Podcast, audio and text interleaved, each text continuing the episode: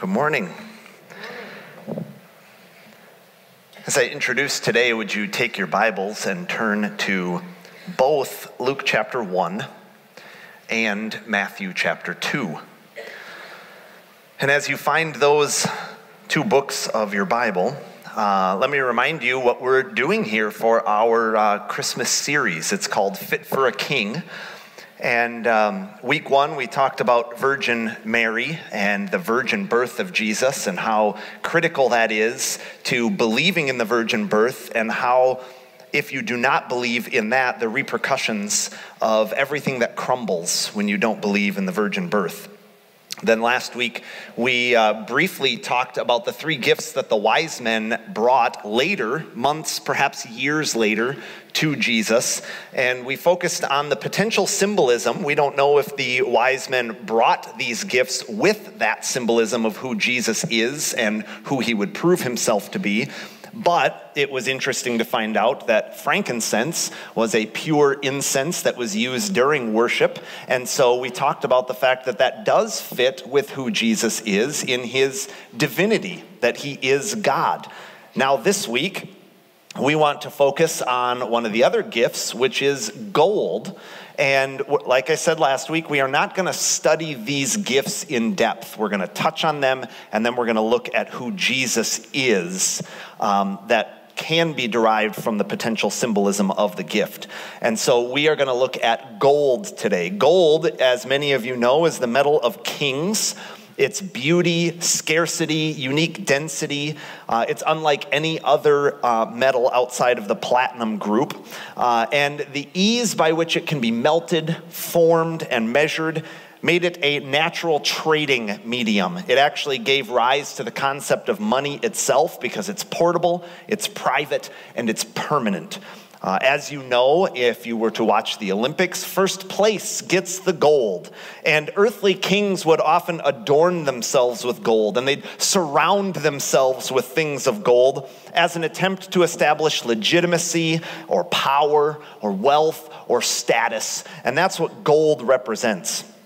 But what's really awesome to think about is that Jesus is the creator of gold. He owns all of the gold and alone holds the legitimacy of being king of an eternal kingdom. And so, if you were to award the gold medal to anyone, it would have to be to Jesus because he owns it in the first place and he is king. And so, because gold is that medal of kings and it's often associated with kings, we look at King Jesus today. So, we discover Jesus' royalty. That will be our study today.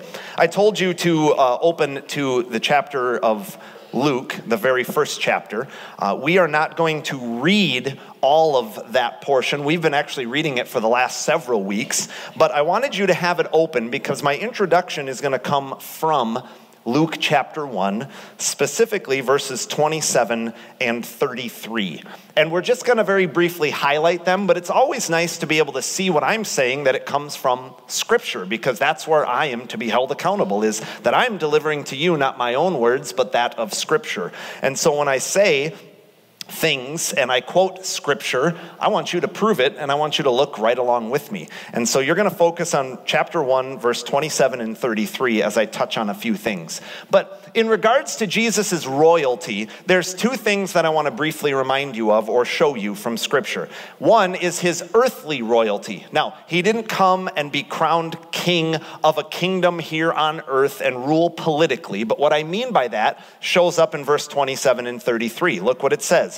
Joseph was of the house of David. Verse 33, the throne of his father David. This is talking about who Jesus is and proving his lineage. It also says in verse 33 that he would reign over the house of Jacob. Now, this lineage is important because it's a royal lineage and it's repeated over and over from an earthly perspective. And what this does is it fulfills the law and it fulfills the prophets. We sang that in a song uh, recently, as of a few minutes ago, and it shows us that from an earthly perspective, Jesus is fulfilling all of this prophecy of earthly royalty. Even though he didn't come for that exact reason, he fulfills that. He was directly descended from David in the tribe of Judah from the family of Jesse. And so, if you were to go back to 2 Samuel chapter 7, you would see that Jesus fulfilled the Davidic covenant. There's three parts if you were to read 2 Samuel 7. The first part God reaffirms his promise of land in the Abrahamic and Mosaic covenants in verse 10 of 2 Samuel 7. He says this I will provide a place for my people Israel and will plant them so that they can have a home of their own and no longer be disturbed. That was the first reaffirming of the promise. The second part in 2 Samuel 7 says this I will raise up your offspring to succeed you, your own flesh and blood and I will establish his kingdom. He is the one who will build a house for my name. So God promises that David's son will succeed him as king of Israel, and that this son, who is Solomon, will build the temple. So there's part two. But now he expands the promise in 2 Samuel 7. Remember, we're talking about Jesus' royalty and on earth how this all is making sense from his lineage. Listen to verses 13 and 16 from 2 Samuel 7 when God expands the promise. I will establish the throne of his kingdom forever, and your house and your kingdom will endure forever before me. Your throne will be established forever. Suddenly, we have an everlasting promise. We have an everlasting kingdom. Man can't accomplish, accomplish eternity. Man can't establish a kingdom that will last forever. And so it had to be Jesus. It had to be divine. It had to be from God. And so, what we see in Matthew 21 9 is Jesus referred to as the son of David. So, a different son of David, not Solomon, would rule forever. And now, in his birth, we see that Jesus is king. So, from an earthly perspective, people are making sense of this and they're saying, wow, there's going to be a king born and they're, they're looking for this trial on earth to end. We do this in politics all the time when we try to elect the next person because maybe it's going to ease some of the pain, whether it's financial, whether it's moral, whether it's whatever you fill in the blanks. We're trying all the time to look for earthly kings who are finally going to bring some peace or bring some sort of easing to the pain.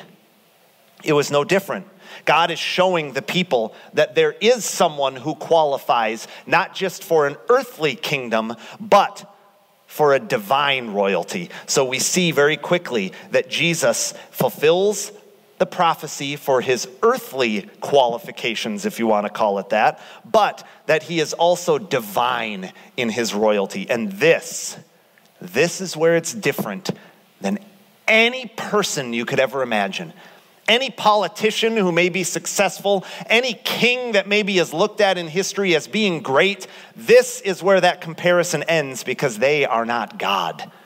Jesus is an eternal, divine king. He is royal. Look at verse 33 again in Luke chapter 1. It says, You are going to reign forever, and of his kingdom there will be no end. Those terms, forever and no end, can't apply to man it has to apply to divine royalty, and that is Jesus. You see, Jesus reigns at God's right hand. Ephesians 1, verses 20 through 23 say this God raised him from the dead and seated him at his right hand in the heavenly places, far above all rule and authority and power and dominion, and above every name that is named, not only in this age, but also in the one to come. And he put all things under his feet and gave him as head over all things to the church, which is his body, the fullness of him who fills all in all. This is not just an earthly king, this is divine royalty, and his name is Jesus. And the, the thing that tends to be a sticking point for people is that they believe that you can accept one and not the other. I think Jesus was just a good man who did some great things on earth and he was called king. But you can't have one or the other, it is the acceptance of both. He fulfilled the prophecies. He qualified with his lineage if you're looking for qualifications. But his qualifications come with who he is because he is God. And so we have to accept his royalty as being earthly and divine. We know that he is fully man and fully God, but we have to accept his kingship is both earthly and heavenly. He is going to reign and he will reign forevermore. You see, his reign is real, it's literal.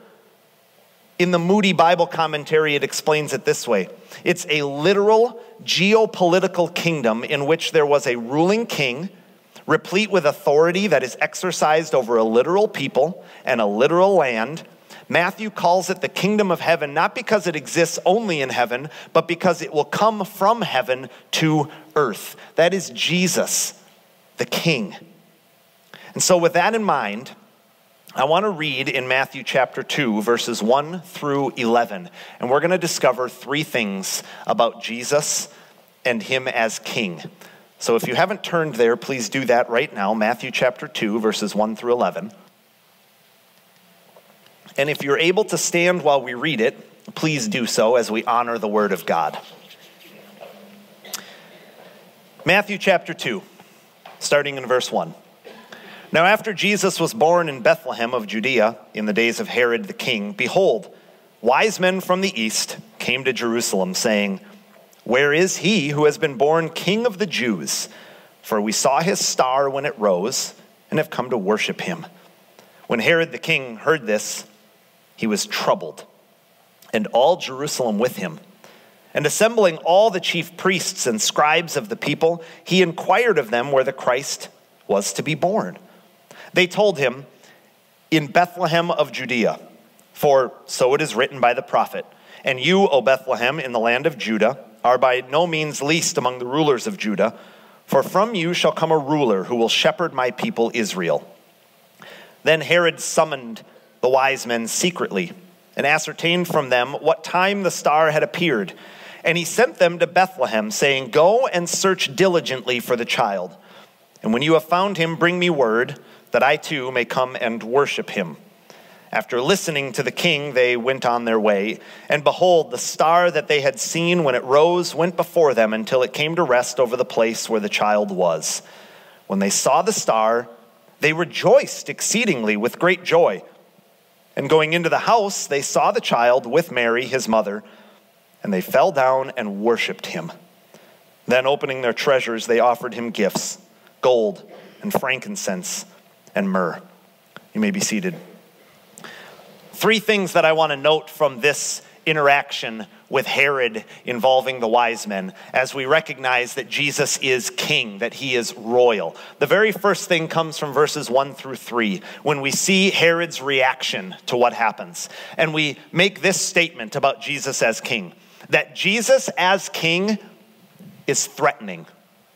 We see that with Herod's reaction, don't we? Now, what you have to know about kings is that in the Old Testament, we see that the king has complete authority to rule over the nation of Israel. You see, Jesus was born to be king of the Jews, but in his life, he refused every attempt by people to recognize or place him as an earthly king with earthly military and political power. He wasn't here to run for office and he refused every attempt. Look at John 6 15. It says, Perceiving then that they were about to come and take him by force and make him king, Jesus withdrew again to the mountain by himself. He wasn't here for that purpose. He wasn't going to be an elected official. He was here to serve the purpose of his father. He has an interaction with Pilate later on in John 18, and he says that, or Pilate says to him, So you are a king? And Jesus answered, You say that I am a king. For this purpose I was born, and for this purpose I have come into the world, to bear witness to the truth. Everyone who is of truth listens to my voice. You see, the association with Jesus being king brought a lot of fear to the earthly king, Herod, because it was a threat to his power. Here is this big, exciting news that lots of people get worked up about that there's a king coming, and this is the long awaited perfect king that we're waiting to change the whole world so that our lives will be more comfortable, there'll be more peace, there'll be all of these things here on earth. And we're looking at it through those terms, these people were. And it's a threat. King Herod took Jesus as a threat to his throne by his royal title of king. Because look at Matthew 2 that we read in verse 3. What does it say Herod's reaction is? He is what? Excited? He is ready to worship? No, he's troubled. He's troubled because of the simple announcement or the simple question where is this king of the Jews? Where is he born? And he's troubled by this. Herod's life can be summarized like this Herod had been king about 30 years by this time. He was old and would die not long after Jesus' birth. Herod was an immensely gifted man, skilled in hand to hand combat, combat in rhetoric and in politics. He excelled at famine relief and building projects, but he became cruel and paranoid later in life and bent all his efforts to retaining power. Perpetually fearing plots on his life, he executed his wife and three of his sons, to mention a few of his cruel decrees. Suffice it to say that his order to kill all the young males in Bethlehem, which comes later on if we were to continue reading Matthew 2, Suffice it to say that his order to kill all those young males in Bethlehem in the hope of killing Jesus is consistent with who Herod was. He was a talented but violent and immoral ruler. And so, someone who is going to do anything to retain that power, including killing his wife and three of his sons, is going to take this title as king as a threat. And he's troubled.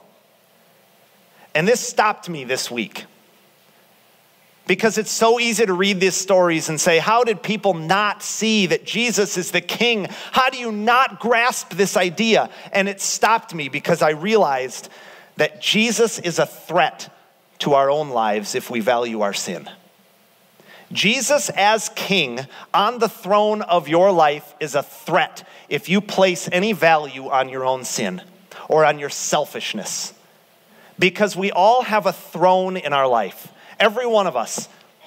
It manages our decisions, and whoever's on that throne is how we are going to decide what to do. And I know for me that I get caught up so often, kind of hitting that autopilot button. Does anyone else have that? Where you kind of just say, I'm going to roll through today, I'm going to hope for what's best, and you kind of zone out a little bit, and then you hit these default decisions in your life. And usually by default, we lean towards self. We please ourselves. We make decisions how to treat others based on how it feels for me. And suddenly, the throne of our life is managed by who? Us. We're sinners. Our default person on the throne is us. And it is a constant battle for me, and I'm sure it is for you, to always make sure that every thought, every word, every plan is governed by Jesus Christ on the throne of your life. And so Jesus, as king, was not just Herod looking at it and saying, I'm troubled by this. Every one of us battles with the troubled idea that Jesus is king over our lives. Because then I don't get to just please myself. I don't get to just do whatever I feel is the right thing to do. And it is a constant battle. I struggle with it. And the main thing that I can boil it down to when I struggle with this is that I'm on the throne of my life and my actions and God isn't. And it doesn't mean that I don't believe that Jesus Christ is my Lord and Savior, but fleshing that out has its struggles because there's people that bug me and there's situations that I'm overwhelmed by. And there's times where I don't want to crawl out of my bedroom because life is tough. But Jesus as king is not supposed to be threatening because you'll see later that Jesus is the perfect king. And if we fully submit ourselves and our decisions and our actions moment by moment to Jesus as king, he knows what's best for us. I can't manage my life better than Jesus can. I can't do anything better than Jesus can. And Herod hears this term, King of the Jews, and he goes, Wait a minute. I don't like that because I'm the guy in power. I'm the guy in authority. And so Herod is troubled. And I think we can relate to Herod because each one of us gets troubled by submitting fully to Jesus on the throne. Jesus tells us in Luke 9 23 through 25, he said to all, if anyone would come after me, let him deny himself and take up his cross daily and follow me. For whoever would save his life will lose it, but whoever loses his life for my sake will save it. For what does it profit a man if he gains the whole world and loses or forfeits himself? R.C. Sproul summarizes it this way This means that you are to renounce selfish ambition and all right to control one's own destiny. It is a death to a whole way of life. You see, when you recognize that Jesus Christ is King and you make him Lord of your life, and you are going to submit to him moment by moment, and you're going to say no to yourself and yes to Jesus' authority as king over your life, it means that you are dead to sin and you are alive in him. Jesus is the king, but it can be threatening if you're holding on to any sort of self or any sort of value that your sin thinks it brings you. And so today we submit ourselves to Jesus as King because we're alive in Him. Don't hold on to your sin. Don't hold on to yourself on the throne. Put Jesus Christ all the time on the throne of your life. So, the first thing that we see about Jesus as king from Herod is that he's threatening, and we can relate that to ourselves. But the second thing that we can see is that Jesus as king is meaningful. Look at verses four through six. He asks the question, where is he who has been born king of the Jews? And he gathers all of the wise people around and he's looking for an answer. And he says, Where is this Christ to be born? And look at their statement. They said, in Bethlehem of Judea. For so it is written by the prophet You, O Bethlehem, in the land of Judah, are by no means least among the rulers of Judah, for from you shall come a ruler who will shepherd my people Israel. The chief priests and the scribes that gave him this answer seemed very blah. They stated a fact, didn't they? There was no heart involved in this statement. We don't see that inexpressible joy. We don't see their statement as being this emphatic, worshipful excitement that Jesus is born. And look what the scriptures say He's going to be found in Bethlehem. We don't have any sense that they really cared other than the fact that they stood before the king and said, Here's the fact, it is written. They seemed so blah Romans 5 tells us this God's love has been poured into our hearts through the Holy Spirit. And Proverbs 2:10 says wisdom will come into your heart and knowledge will be pleasant to your soul. You see, they delivered this prophecy, but they hadn't allowed it to penetrate their hearts. They delivered a fact from words rather than good news from God. It wasn't meaningful to them. They didn't let this knowledge pour into their hearts that Jesus Christ, the King, is born. They stated a fact.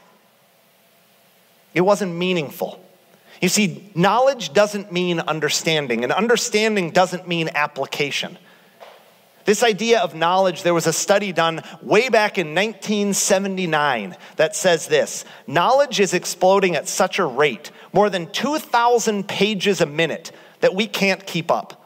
In fact, if you read 24 hours a day from the age of 21 to 70 and you retained everything that you read, you would be one and a half million years behind than when you finished or when you started. That's how fast knowledge is, is happening. That's how fast new things can be learned by us. But it doesn't make a difference if that doesn't overwhelm your heart. And we see that it didn't overwhelm the heart of the chief priests and the scribes, they just delivered a fact.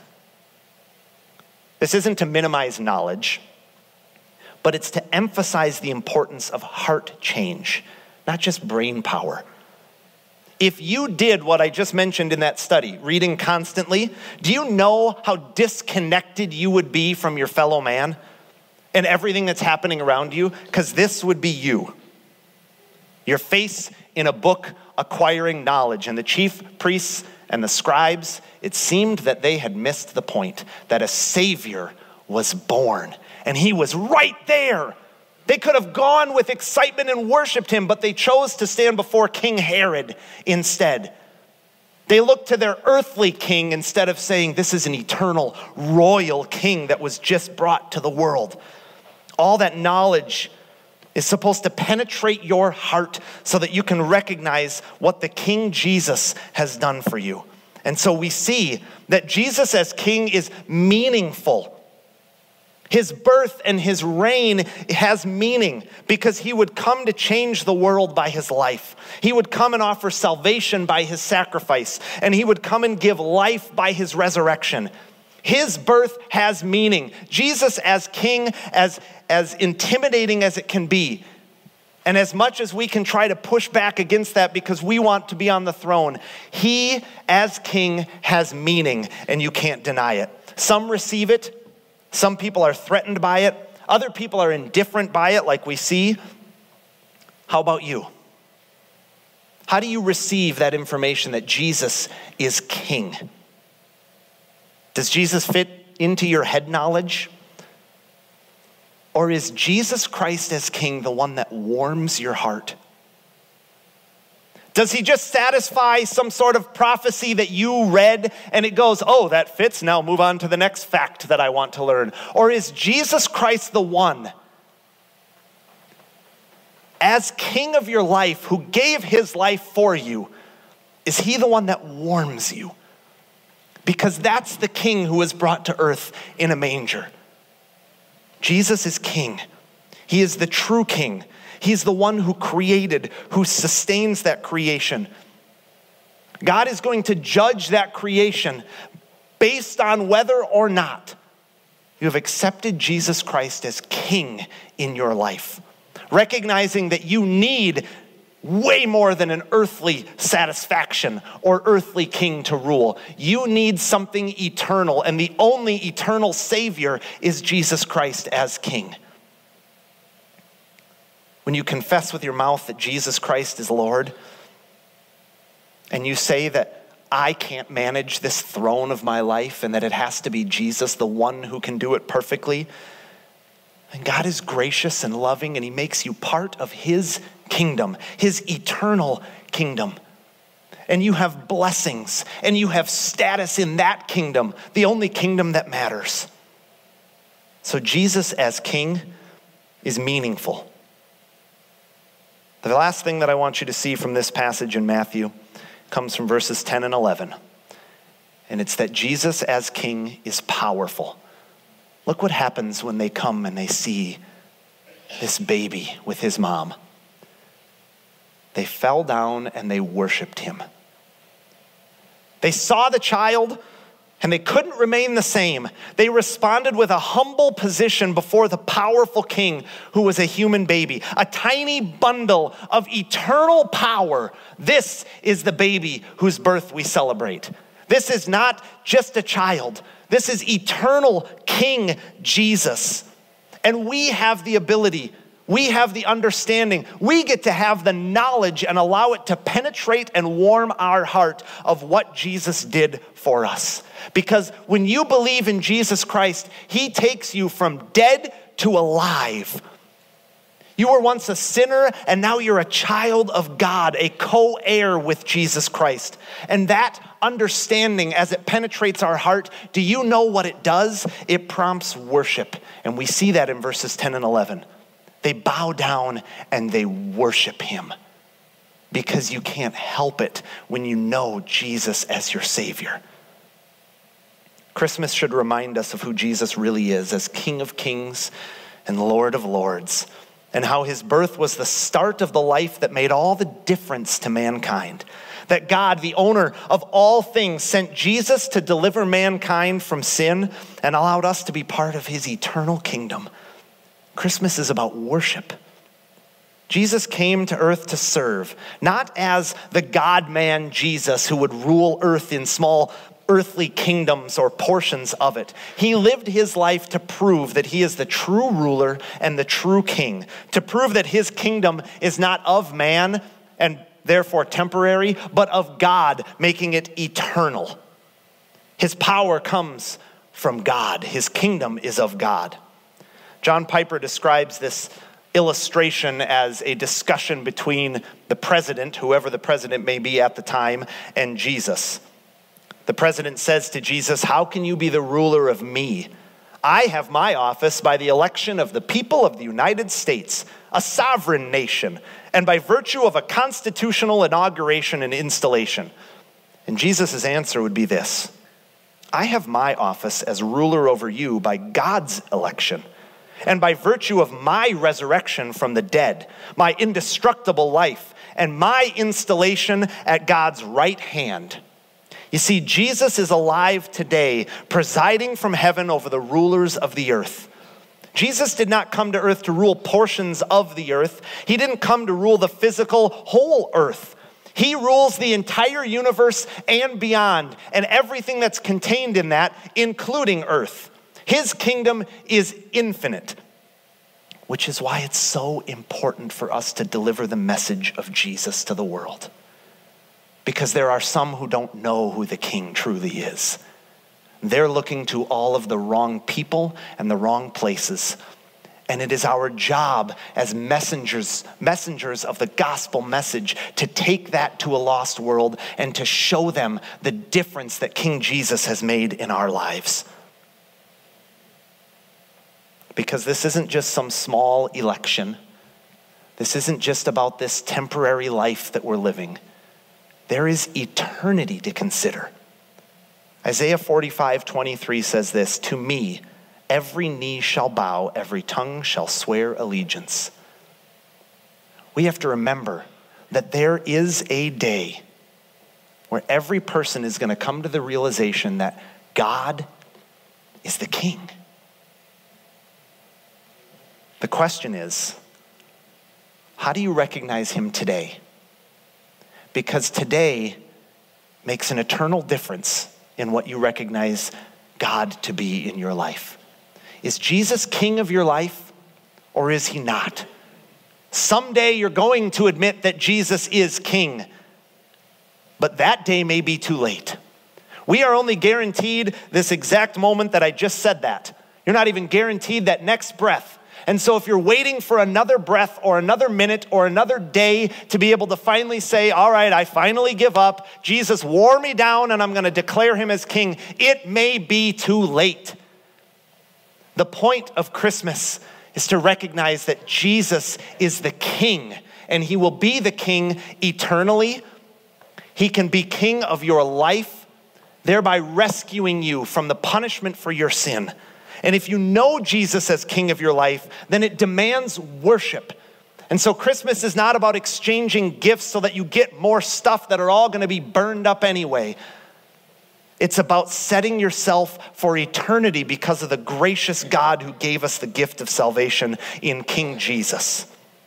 And so you may ask yourself, why does all of this matter to me right now? I'm very quickly going to go through these because I want you to take these points home and dwell on them. King Jesus rules perfectly in righteousness. Psalm 89 14 says, Righteousness and justice are the foundation of your throne.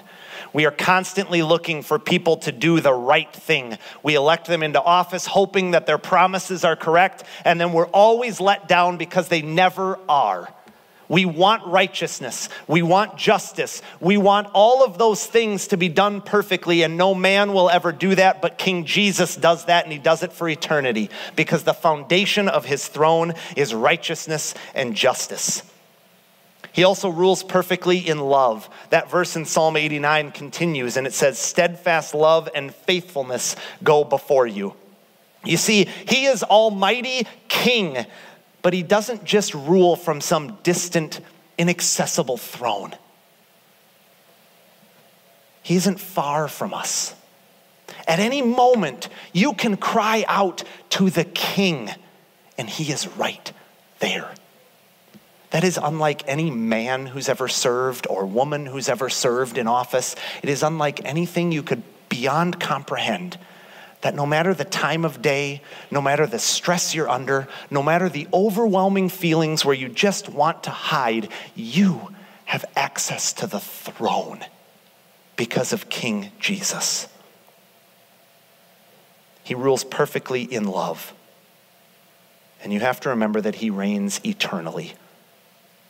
In that passage from 2 Samuel chapter 7, it says this Your throne will be established forever.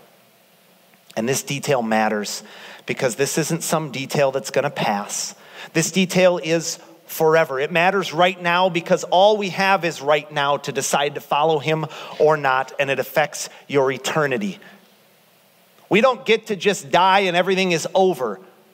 There is eternity to consider, and we need to understand that we have the opportunity to declare on the throne of our lives for right now and forever the king who will never be overthrown.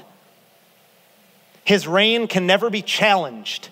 He is rightfully the creator, he is rightfully sovereign, and he is rightfully on the throne over all things. Make him Lord of your life.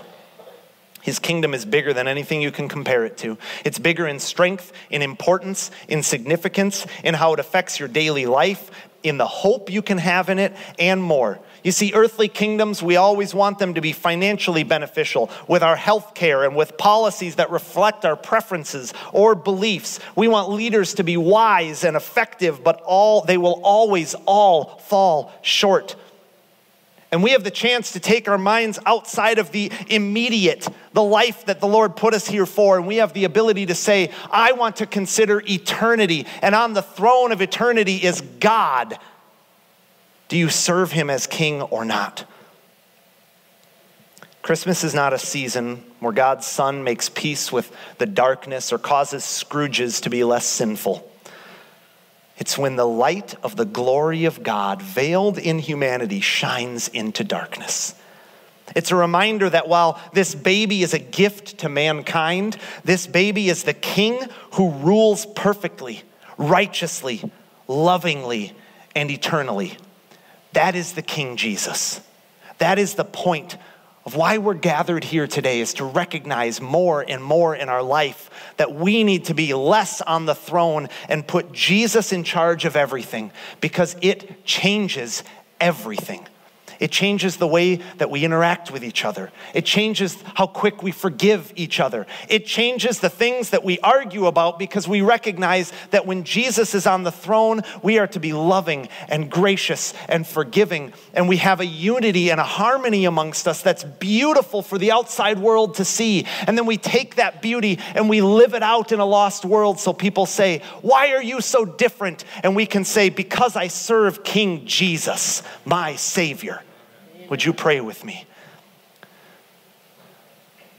Father, we acknowledge right now from my life as a stance of this church, and I believe as the stance of many people in here, that you are King. You are Lord over our lives. But Lord, I also confess to you that I messed that up that moment by moment, I need you. There isn't a moment of my life that I can manage without you. Every single part of my being needs a Savior. Every moment of my life needs a Savior. And Jesus, you are that Savior. And you are with me all the time. So that when I struggle and I say, the wrong thing or I do the wrong thing, I get to cry out to my King, my Lord and Savior Jesus, who is right there. And when I mess it up, the King doesn't come at me and strike me down. He holds out his hand and he picks me up and he said, I've got you in my arms. And my eternity is forever set because of King Jesus. Lord, make that my declaration today in every moment, in every interaction. Make that the declaration of the people here at Calvary into our community and into their lives, into their families at Christmas. Let the name of Jesus ring loudly in the lives of everybody so that they see that we are not here to serve earthly people or self, that we are here to serve the King who came down and gave his life for us. Thank you, Father, for your great truth today. Thank you for your love and your eternal reign. In Jesus' name we pray. Amen.